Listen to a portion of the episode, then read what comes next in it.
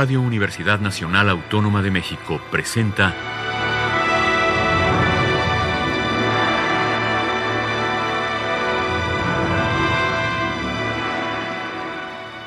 Hacia una nueva música.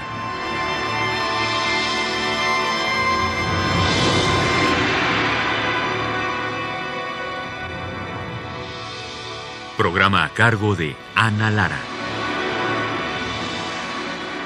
Muy buenas tardes y bienvenidos hacia una nueva música. El día de hoy tenemos aquí en cabina a Tania Rubio, una joven compositora mexicana invitada para esta emisión. Bienvenida, Tania. Quiero que nos cuentes un poco eh, tus intereses musicales, porque yo sé que hace algunos años nos, nos, conocimos y estabas a punto de irte a Argentina. Y cuéntanos un poco de tu experiencia argentina y lo que estás haciendo. Bueno, hola, ¿qué tal Ana? Es un honor para mí estar aquí nuevamente. Muchas gracias por la invitación.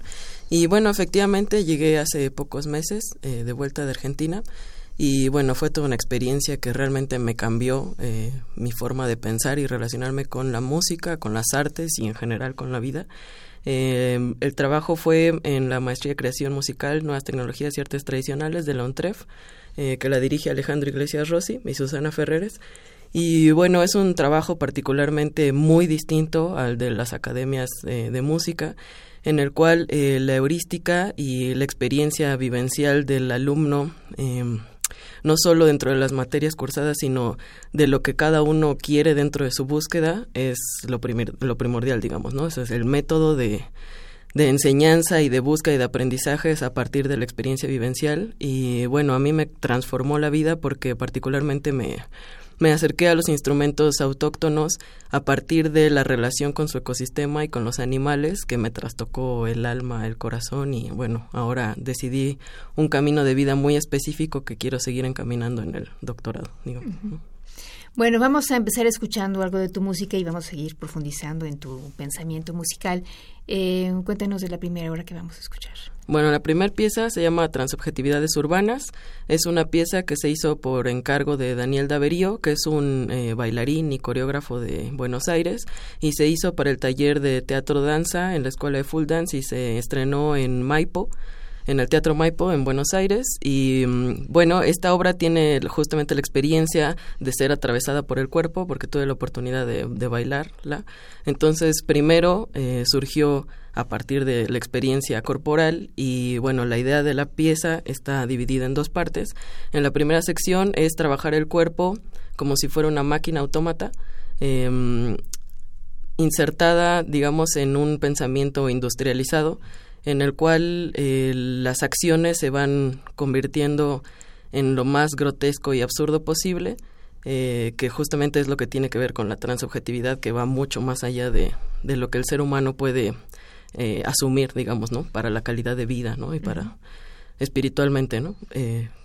Y después la segunda parte eh, tiene que ver con el cuerpo como se ve dentro de la danza buto, que es hasta el cuerpo más enfermo puede bailar.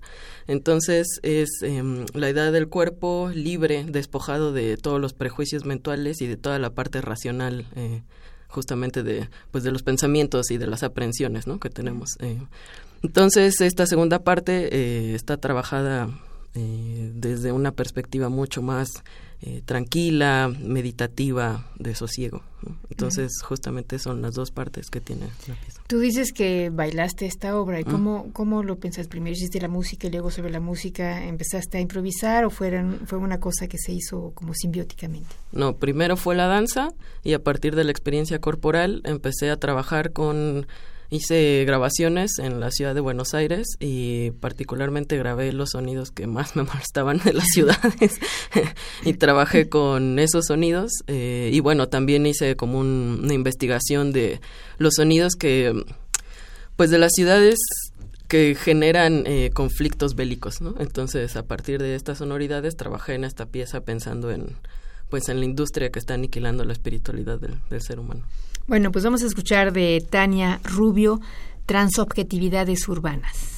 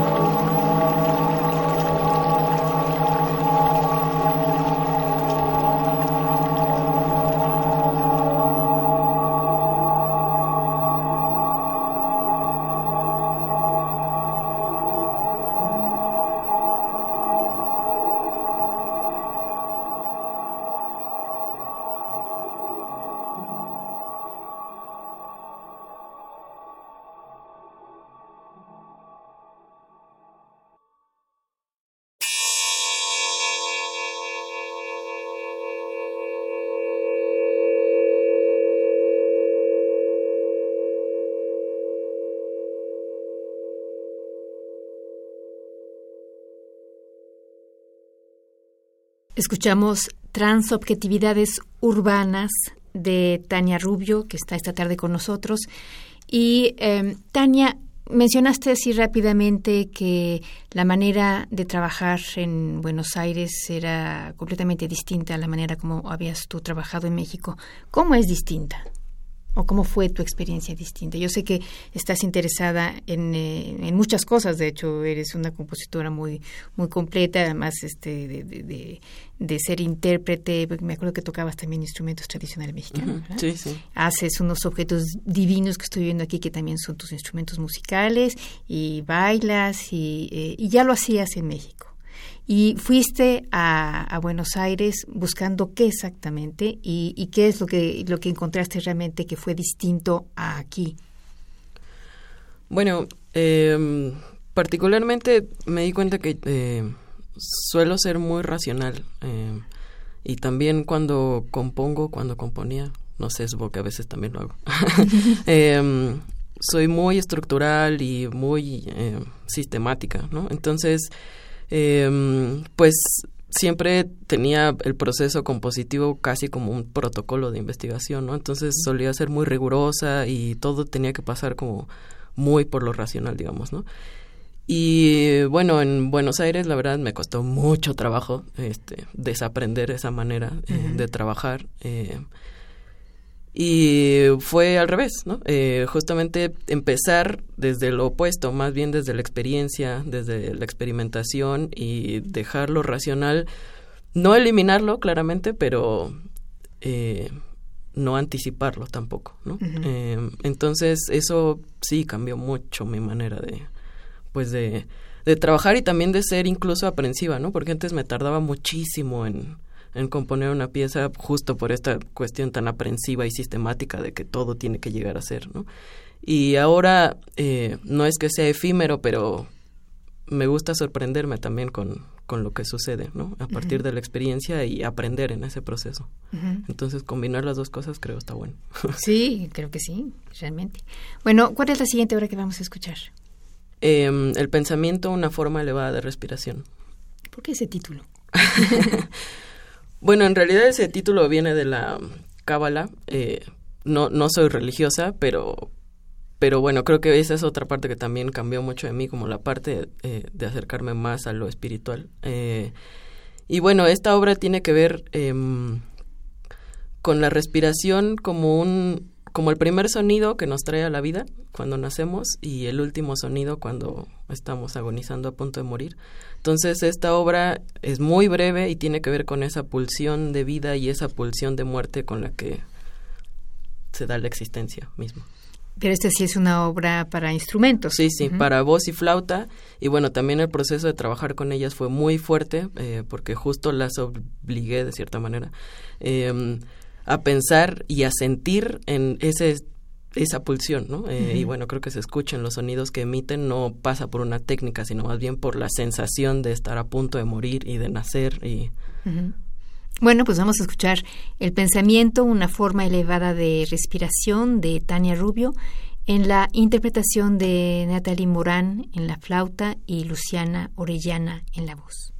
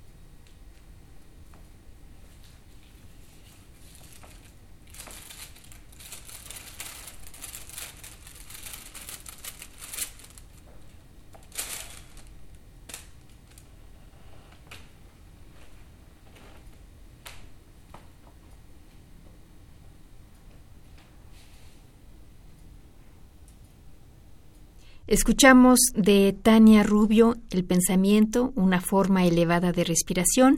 En la interpretación estuvieron Natalie Morán en la flauta y Luciana Orellana en la voz, ambas argentinas. Este, Tania, eh, otro de tus intereses, y aquí me decías que el final de esta pieza justamente tiene una, una intervención que es escénica nada más. Y es la escena una de las cosas que a ti te interesaba desde, desde hace mucho tiempo. ¿Qué tanto has podido em, seguir desarrollando esta parte de tu, de tu interés? Sí, bastante. Eso también fue gracias a otro posgrado que estudié, que es en Teatro Objetos, Interactividad y Nuevos Medios, que fue en la Universidad Nacional de las Artes. Y ¿También en Argentina? En Argentina, ajá. Y bueno, también ahí fue cuando dije, esto era lo que estaba buscando desde hace un montón de tiempo.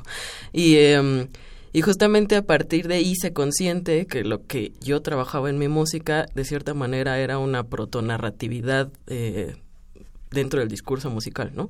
Porque no era en sí que yo cuento una historia tal cual, ¿no? Eh, digamos, tradicionalmente. Pero sí hay un discurso dramático, eh, musical, sonoro, dentro de las obras que yo trabajo. Y en Teatro Objetos, además, hice consciente la manera en cómo los objetos cobran vida en escena, ¿no? Entonces, para mí todos los, todo lo que está en escena, absolutamente todo lo que se ve, está vivo. Entonces, es otra vez hacer consciente de qué manera le vas a dar vida o no a lo que estás viendo, ¿no? Entonces, bueno, la cantante tiene un papel, este, entonces con ese papel está haciendo em, distintos tipos de respiración, que se quita, se pone, lo rompe, no sé qué. Entonces, es como animar ese objeto en escena. eh, háblanos de la siguiente pieza que vamos a escuchar. Bye Bye, Pauline Butterfly. Sí, eh, bueno, ¿Qué se llama así? porque es un homenaje a la compositora Paulina Oliveros, ah, eh, que fue un, es un referente muy importante para mí. Eh, y bueno, tuve también el honor de conocerla en 2005, que vino al CNA a dar un taller. Sí, yo también estuve ¿Ah, sí? Ah, y pues me cambió la vida, ¿no? También. Este, mm, además que, bueno, tiene todo este trabajo también corporal de, pues, de acercarse al sonido, ¿no? Eh, y para mí ese trabajo corporal fue, pues, también hacer consciente que mi cuerpo es femenino. Y, pues, básicamente en la Ciudad de México, y bueno, en México es bueno, va a sonar feo, pero es horrible ser mujer, la verdad. Em, sí. O sea, digo, tengo la fortuna que en el medio musical eh, me ha ido bastante bien en el sentido de que he tenido una educación en general con varones, pero nunca he tenido ningún al contrario, ¿no? Todos me han respetado, eh, me han valorado, etcétera. Pero en la vida cotidiana no, es todo lo contrario. entonces, justamente esa violencia hacia nuestro cuerpo, hacia nuestra esencia de ser mujer, la verdad yo vivía como muy reprimida en ese sentido y hasta que conocí a Pauline fue como un despertar para mí, para mi música y para mi cuerpo femenino. Entonces, pues esta obra trabaja justamente eh, esa violencia invisibilizada en la cotidianidad de, de, las mujeres, que además no solamente en México, digamos, ¿no? Eh, se da en un montón de países. ¿Tiene algo que ver esta pieza con el acordeón que tocaba Polino? ¿Nada que ver? ¿Los sonidos de dónde vienen? O qué? No, más bien, eh, bueno, es una mezcla entre... Eh, bueno, Pauli hizo una pieza que se llama justo Bye Bye Butterfly. eh, entonces es un homenaje también a esa pieza, como ella fue de las pioneras que trabajó con osciladores, ¿no? Eh, y bueno, también era invisibilizada la mujer dentro de las nuevas tecnologías, ¿no? Eh, entonces, por una parte eso, y por otra parte, eh, pues distintos discursos de mujeres cómo han vivido eh, su violencia. Pues vamos a escuchar Bye Bye Pauline Butterfly de Tania Rubio. Way of learning music through movement. Way of learning music through movement. Way of learning music through movement. Way of learning music through movement.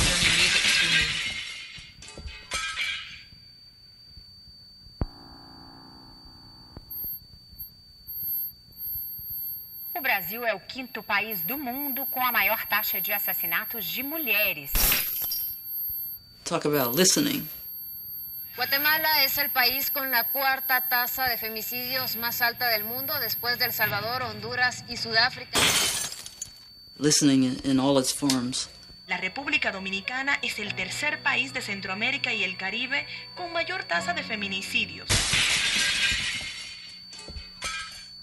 Is the basis of what I do. Perú es el segundo país en Latinoamérica con mayor número de feminicidio.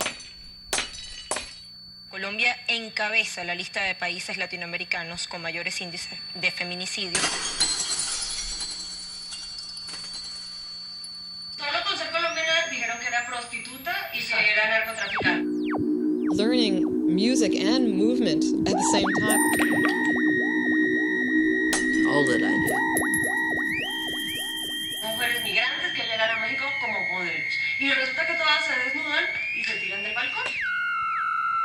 Then I'm listening deeply. Despertar con el miedo. Aquí tienes a tu bebé. Las mariposas no poseen como tal un sistema auditivo. Es una niña. Sí, ¿no estás contenta? Es una niña. Encontró en la calle y me agredió, prácticamente casi muerta me dejó. Las mariposas son altamente sensibles a las vibraciones.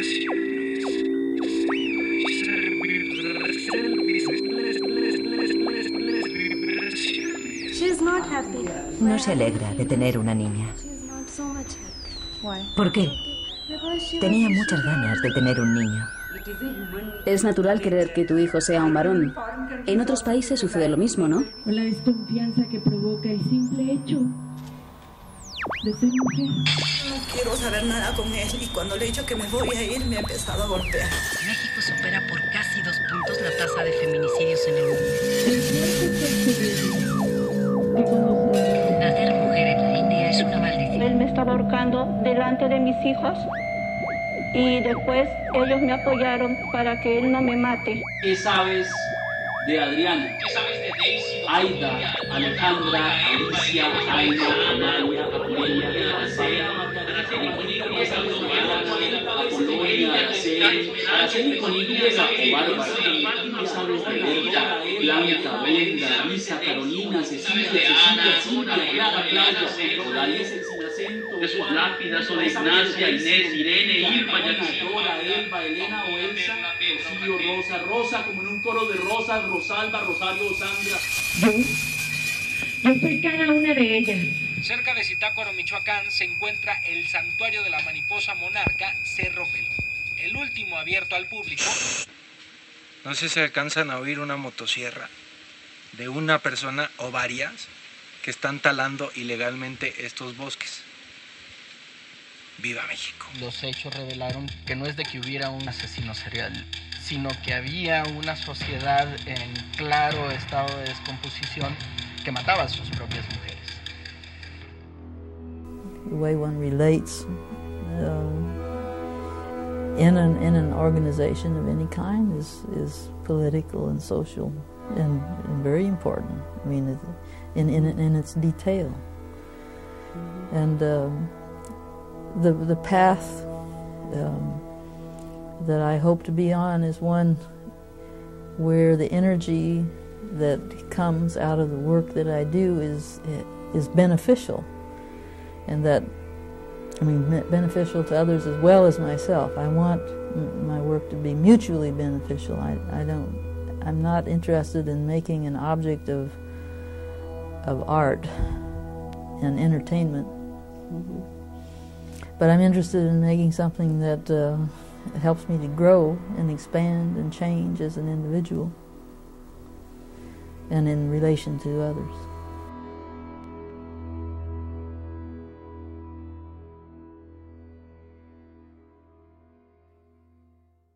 Escuchamos de Tania Rubio, Bye Bye Pauline Butterfly, un homenaje a Pauline Oliveros. Y estamos con Tania esta tarde. Y la siguiente obra se llama Los animales, símbolos de las altas culturas. Y como veo unos animales en ¿tiene algo que ver esto? sí, no? totalmente. sí, sí. A ver, cuéntanos. Eh, bueno, este fue mi proyecto de creación e investigación en, en, en la maestría en Buenos Aires. Y bueno, básicamente mis maestros, guías y todo fueron los animales y lo siguen siendo.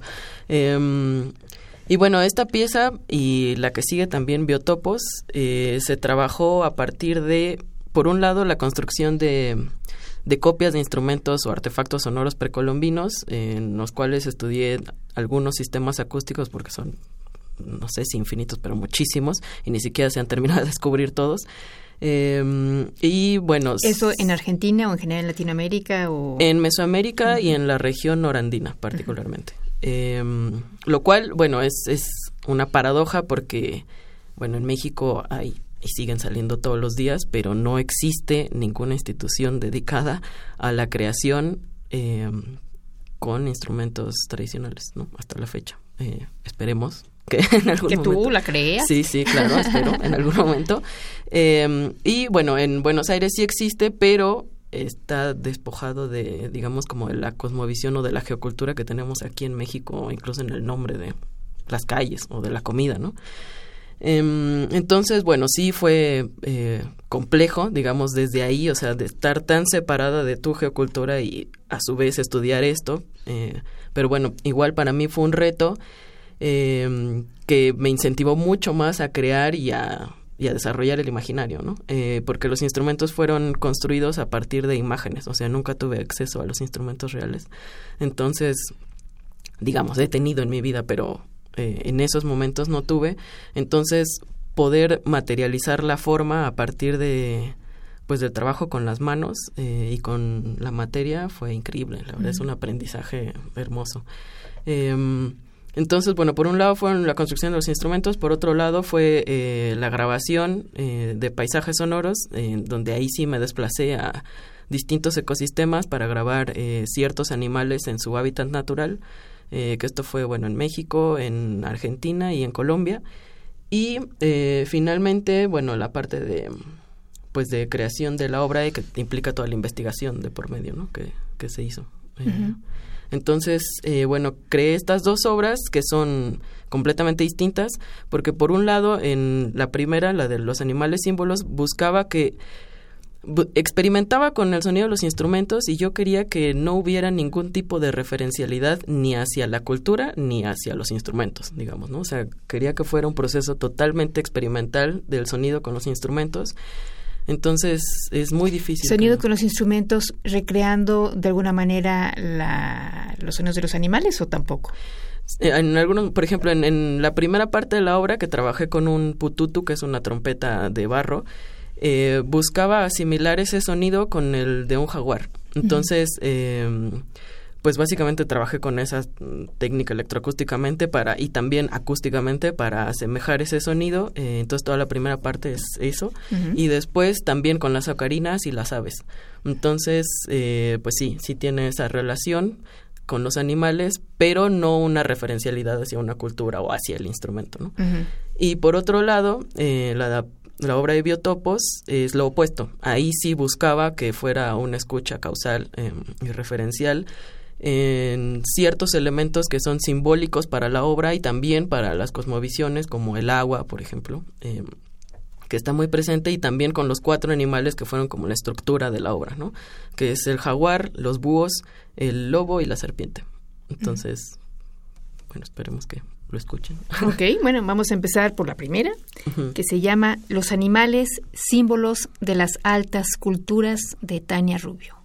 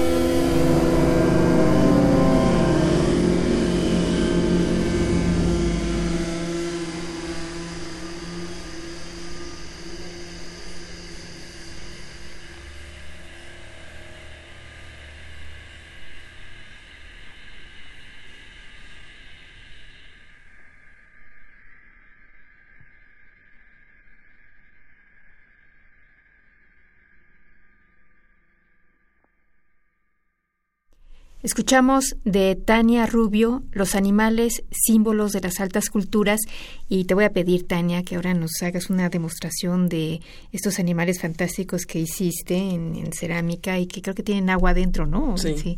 A ver, platícanos un poco de esto y a estos sonar sobre todo.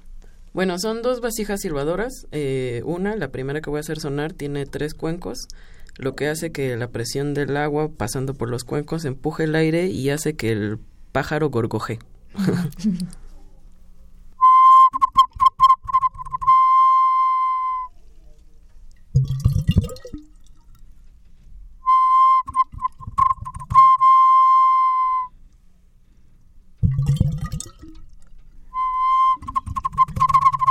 ¿Cómo lo haces? Es increíble. ¿Cómo lo hicieron ellos? bueno, está inspirada en una vasija de la cultura lambayaque de Perú. Eh, pero bueno, eh, ya con toda una inspiración mía, eh, porque bueno, el pájaro eh, original supongo que es una es una ave acuática, pero la que yo representé es un tucán de, endémico de Perú que está en peligro de extinción y mm, y bueno, básicamente los colores también los adopté en réplica del, del animal, ¿no? Sí, pero ¿cómo haces que el agua se convierta en gorjeo? O sea, ¿cómo, cómo tuviste que hacer la vasija para que ese, ese efecto ocurra? Sí, eso se debe a los tres cuencos, eh, que hace que como el agua va pasando más lento del otro, entonces va empujando como a distintos eh, niveles de presión el aire y se genera justo ese gorgojeo. Genial. ¿Y la otra? Y bueno, esta otra también es una vasija silbadora. Esta solo tiene dos cuencos, pero tiene una cabeza resonante. Y esta cabeza resonante hace que se produzca un armónico y un glissando.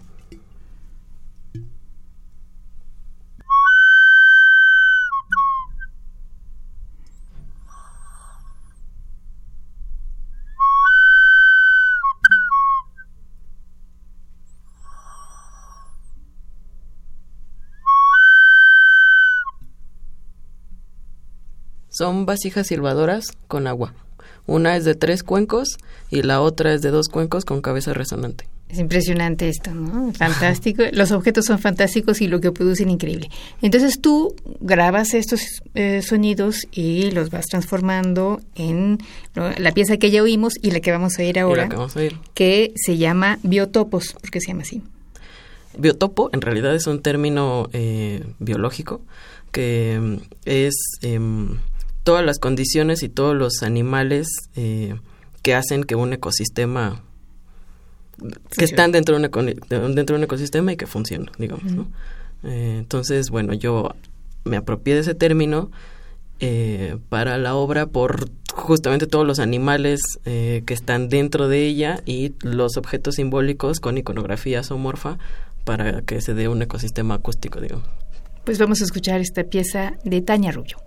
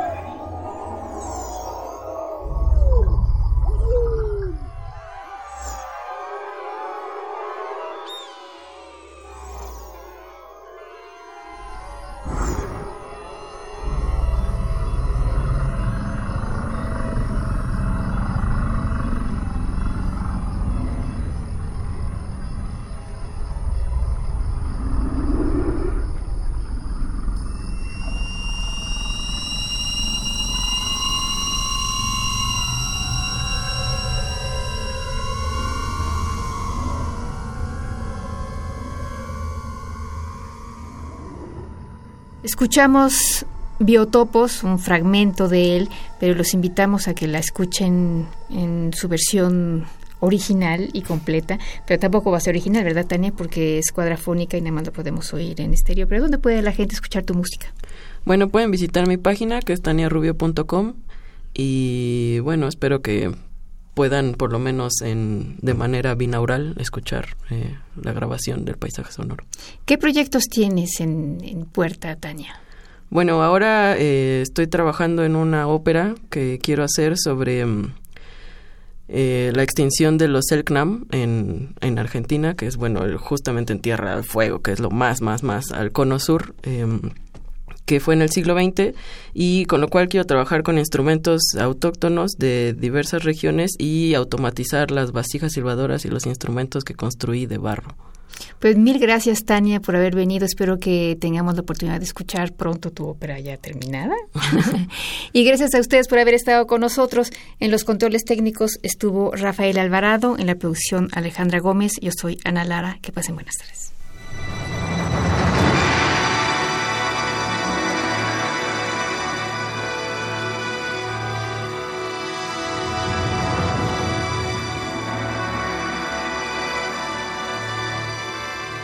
Radio Universidad Nacional Autónoma de México presentó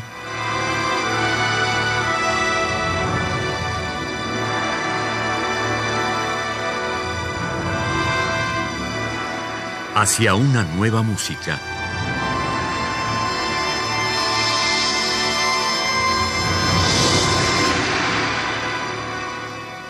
Programa a cargo de Ana Lara. Radio UNAM. Experiencia sonora.